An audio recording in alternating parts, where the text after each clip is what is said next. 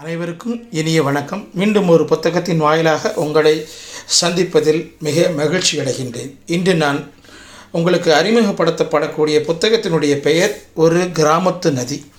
இதை எழுதியிருப்பவர் சிற்பி பாலசுப்ரமணியம் அப்படிங்கிறவங்க. இது வந்து ஒரு சாகித்ய அகாடமி விருது பெற்ற ஒரு கவிதை தொகுப்பு. அணைகளை உடையுங்கள் ஆறுகள் பாடட்டும் என்று துவங்குகிறது இந்த ஒரு கிராமத்து நதி அப்படிங்கிற புஸ்தகம்.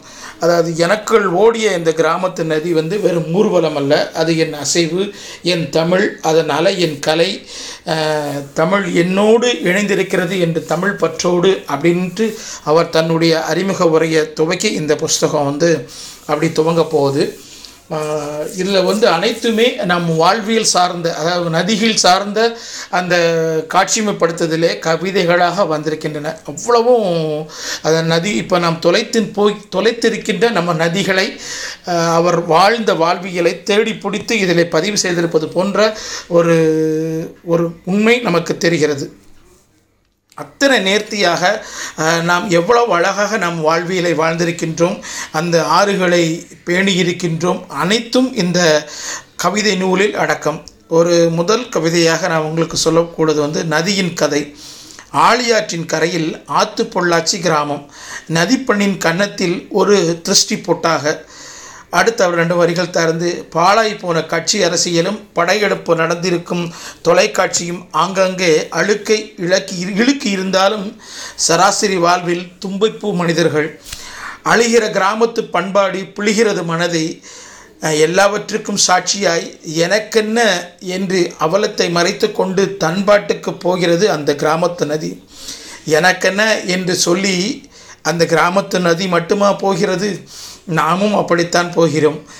எவ்வளவு அழகான வர்ணனை பாருங்கள் ஒரு தும்பைப்பூ மனிதர்கள் அப்படின்னு.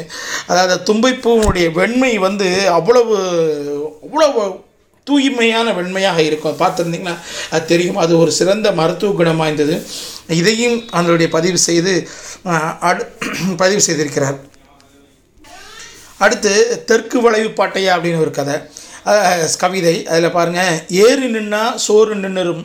புளியடியில் நிற்காதே வேம்படியில் விலகாதே அப்படின்னு ஒரு மூணு சொலவடைகளை அவர் பயன்படுத்தியிருப்பார் இதெல்லாம் நம்ம பாட்டி நம்மளுடைய தாத்தா நம்மக்கிட்ட சொன்ன வாழ்வியல் பாங்கு. எல்லாம் அந்த புளியடியில் நிற்காத வேம்படி விட்டு விலகாத அது அதெல்லாம் மருத்துவ குணம் வாஞ்சது அதில் ஆக்சிஜன் அதிகமாக தருது அப்படி எல்லாத்தையுமே நான் வாழ்ந்த வாழ்ந்த அந்த வா அந்த வாழ்க்கையினை வந்து இவர் பதிவு செய்திருப்பது வந்து அத்தனை நேர்த்தி அது கவிதைகளை நேர்த்தி செய்திருப்பது அத்தனை நேர்த்தி.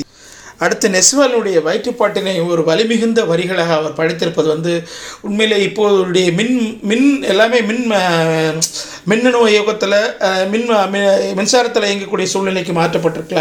அப்படின்னா அப்போ முந்தி வந்து தறி போடுவாங்க. ஓர் அதை தறி இசை. அதை வந்து கேட்கவே அழகாக இருக்கும். அந்த ஒரு எங்கள் ஊரில் இந்த மேலப்பாளையம் பக்கத்தில் போனீங்கன்னா அந்த தறி அந்த தறி இசையே ஒரு தனியாக இருக்கும். இங்கே வீரநல்லூரில் அப்படி இயங்குச்சு. மே மேலப்பாளையத்தில் இயங்குச்சு. அந்த தறி இசை அந்த தறியினுடைய கைத்தறியினுடைய துணியினுடைய சுகமே ஒரு தனி அலாதி. அது அது தொலைந்து போனதை இந்த வார்த்தைகள் வடித்திருப்பது வந்து அத்தனை ஒரு வலிமிகுந்த வரிகளாக எனக்கு தோணுச்சு. எப்படின்னு பார்த்தீங்கன்னா வேட்டி நெய்து சேலை நெய்து விழா எலும்பு தேய்ந்த அப்பாவை அரை வயிறு நிரம்பாமலே இருக்கை அழைத்து கொண்டது என்று வலிமிகுந்த வரிகளை நமக்கு இங்கே பதிவு செய்து எப்படிலாம் நாம் அனைத்தையும் தொலைச்சி நிற்கிறோம் அப்படிங்கிற மாதிரி அவர் எழுதியிருக்கிறாரு. அடுத்து இவர் வந்து வாழ்ந்தது பொள்ளாச்சி பார்த்தீங்களா அது பக்கத்தில் அந்த மலையாள காட்டினுடைய அந்த சுகத்தை அனுபவிச்சார் அவர் ரொம்ப அழகாக அழகாக எழுதியிருப்பார் பாருங்க. வள்ளுவன் சொன்னது போல திணைத்துணை நன்றியை பனைத்துணை ஆக்கினாய் வாழ்க நீ மலைக்கா மலையாள காற்றே அப்படின்ட்டு அந்த காற்று மேலே அப்படியே மறுகிறாரு அப்படி அன்போடு மறுகிறாரு ரொம்ப ஒரு சென்சிட்டிவான ஒரு கவிதை அதாவது ரொம்ப நுட்பமான ஒரு வலிமிகுந்த கவிதைகள் வந்து நான் ரெண்டு கவிதைகள் அதை நான் உண்மை ஒன்றா சொல்ல போகிறேன் அது பெல்ஜியம் கண்ணாடி அப்படிங்கிற ஒரு கவிதை. பாருங்கள் அப்பா போனதும் பூசை அறையில் வைத்து விட்டாள் அம்மா. அதை வாரத்துக்கு ஒரு தடவை திருநிற்றால் துலக்கி குங்குமம் வைத்து கும்பிடுவாள் வெகு நேரம் எல்லா சாமிகளையும் ஜெயித்து சொலிக்கும் அது.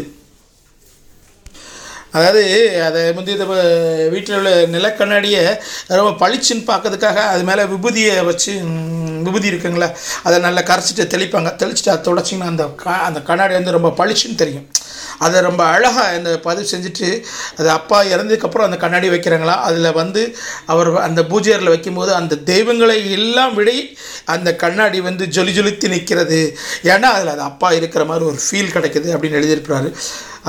அந்த நிறை வரிகள் அந்த கவிதையில் நிறை வரிகளை ஐயோ அத்தை மனைவி வீரிட உள்ளே ஓடினேன். அவன் மனைவி சத்தம் போட உள்ளே ஓடினான் அந்த பையன்? அம்மாவின் கண்கள் இருந்த இடத்தில் மங்கிய இரண்டு துண்டு கண்ணாடிகள் அப்படின்னு ஒரு வலிமிகுந்த வரிகளை அவர் பதிவு செஞ்சுருப்பார். கண்ணாடி உடஞ்சிருக்கும். அந்த துகள் அந்த அம்மா கண்ணில் பிரதிபலிக்குது. அந்த அம்மாவும் இல்லை. அந்த அப்- அவ- அவரோட வாழ்ந்த அப்பாவும் இல்லை அப்படிங்கிற மாதிரி ரொம்ப வலிமிகுந்த வரிகளை நமக்குள்ளே கடத்திருப்பார். ரொம்ப கஷ்டமான அந்த ஒரு கவிதை அது. அடுத்து ஒரு தாகம் அப்படிங்கிற ஒரு கவிதை வந்து ரொம்ப பிடிச்சிருந்துச்சு. நம்ம நம்ம நதியினை எப்படியுடைய தொலைச்சிக்கிட்டு இப்போ வணிக தண்ணீர் கேன் தண்ணிக்கு லோலோன்னு அலையிறோம் பார்த்தீங்களா? அதை ரொம்ப அழகாக இந்த கவிதையில் பதிவு செஞ்சுருப்பார். அந்தி பொழுதில் ஆகாயமும் நட்சத்திரங்களும் தெரிந்த ஆற்று நீரை அள்ளினேன் பருக வாய்க்கரியில் வந்தபோது அதில் மிதந்தது என் முகம் தெடுக்கிட்டு கை நழுவி விட்டபோது கேட்டது என் குரல். இப்போல்லாம் நம்ம முகத்தை பார்க்காத கை நழுவி அள்ளுன்னா அது வாட தான் இருக்கும் முகம் எங்கே தெரியுது? அவ்வளவும் கருப்பாக தண்ணி போயிடுச்சு. இதை விட வேறு எப்படி நம்ம தொலைஞ்ச வாழ்வை அவரால் எழுத முடியும் பாருங்கள் ரொம்ப ரொம்ப கடினமான சூழலில் தான் நாம் வாழ்ந்து கண்டிருக்கோம். அடுத்து ஒரு நிறைவாக ஒரு கவிதை சொல்லி இந்த இந்த இதை அறிமுகத்தை நிறுத்திக்கிறேன். என்னென்னா அக்கா அப்படின்னு ஒரு கவிதை. செம்மண் படிந்த என் தலையை மடியில் சாய்த்து ஈர்க்கோதியில் கிரிச் கிரிச் சடக் சடக்கென்று பெயின் குத்துவாள். அந்த ஈர்க்கொதி எல்லாம் இப்போ எங்கே போச்சுன்னு தெரியாது. ஈர்க்கொச்சின்னு சொல்லுவாங்க தெரியுமா? அதில் தலையில் அவர் செம்பட்டை பிடிஞ்ச தலையாக அவர் மடியில் பிடிச்சி வாக்கா ஈர்க்குச்சியால் ஈர்க்கொதியால் அப்படி சொடக் சொடக் அப்படி சொடுக்கு கேட்கும். அதை தலையில் உள்ள அந்த பொடுகு இப்போ தான் வெரைட்டி வெரைட்டியாக நமக்கு வந்துருச்சு. அது ஏகப்பட்ட பொடுகை விளைவிக்கக்கூடிய ஷாம்புங்கிறதுல நம்ம வாழ்வை தொலைச்சிட்டு நிற்கிறோம் அந்த வரியில் தொடர்ந்து ஏன் கண்ணு உன் நினப்பாவே இருந்துச்சு. இனி புறப்பட்டுவேன் ஒரே பயந்தான் கண்ணு. வாய்க்காமட்டு மாசத்தை மா மசானத்தில் என்னைய தனியாக விட்டுட்டு வந்தால் ராத்திரி எப்படிடா அங்கிருப்பேன்? என்று இறக்கும்போது அக்கா இறந்து போகிறாளாம் அந்த இறக்கும்போது இப்படி கேட்குறா? அப்படின்ட்டு அந்த வழியை சொல்லிட்டு அப்பாவி அக்கா அடங்கு முன் சொன்னேன். அப்படி விட்டுருவோமாக்கா? பெரியப்பன் அப்புச்சி பச்சிமக்கா எல்லாரும் அங்கேயே துணையாக இருப்பாங்க.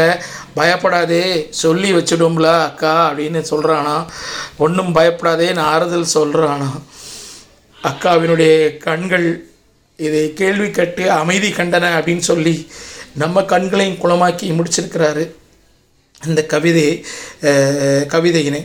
இது ஒன்று இந்த விருது இந்த நூலுக்கு சாகித்ய அகாடமி விருது கிடைத்திருக்கிறது என்பது பெருமைப்படக்கூடிய ஒன்று.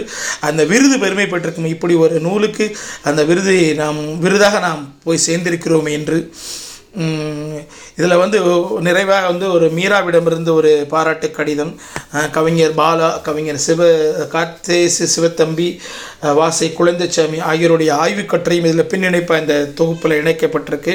ரொம்ப முக்கியமாக அஹ், கல்யாண்ஜியும் ஒரு அவருக்கு ஒரு வாழ்த்து கடிதம் எழுதியிருக்கிறாரு. அதுவும் இந்த நிறைவாக அது பிரசுரமாக இருக்குது. இது ஒரு இது என்னென்னா நம்ம தொலைந்த எல்லா வளங்களையும் சுட்டி இப்படி இப்படிலாம் நம்ம வாழ்ந்திருக்கோம். இப்போ நீ என்னடா வாழ்க்கை வாழ்கிற அப்படின்னு நம்மளை தட்டி எழுப்புகிற மாதிரி இந்த கவிதை தொகுப்பு இருக்குது கண்டிப்பாக வாங்கி வாசித்து குறைந்தபட்சம் அந்த அவர் சுட்டி காட்டுற மாதிரி நாம் நம்மளுடைய இயற்கையை மாற்ற முயற்சி செய்தாலே அந்த கவிதை நூலுக்கு கிடைத்த வெற்றி அவர் ஒரு கவிஞருக்கு கிடைத்த வெற்றி அப்படின்னு எனக்கு சொல்ல தோணுது. இந்த ஒரு ஒரு கிராமத்து நதி எழுதினவர் வந்து சிற்பி பாலசுப்ரமணியம். இது ஒரு கவிதா பப்ளிகேஷன் வெளியிடாக வந்திருக்கு. இது ஒரு பன்னிரெண்டாம் பதிப்பு.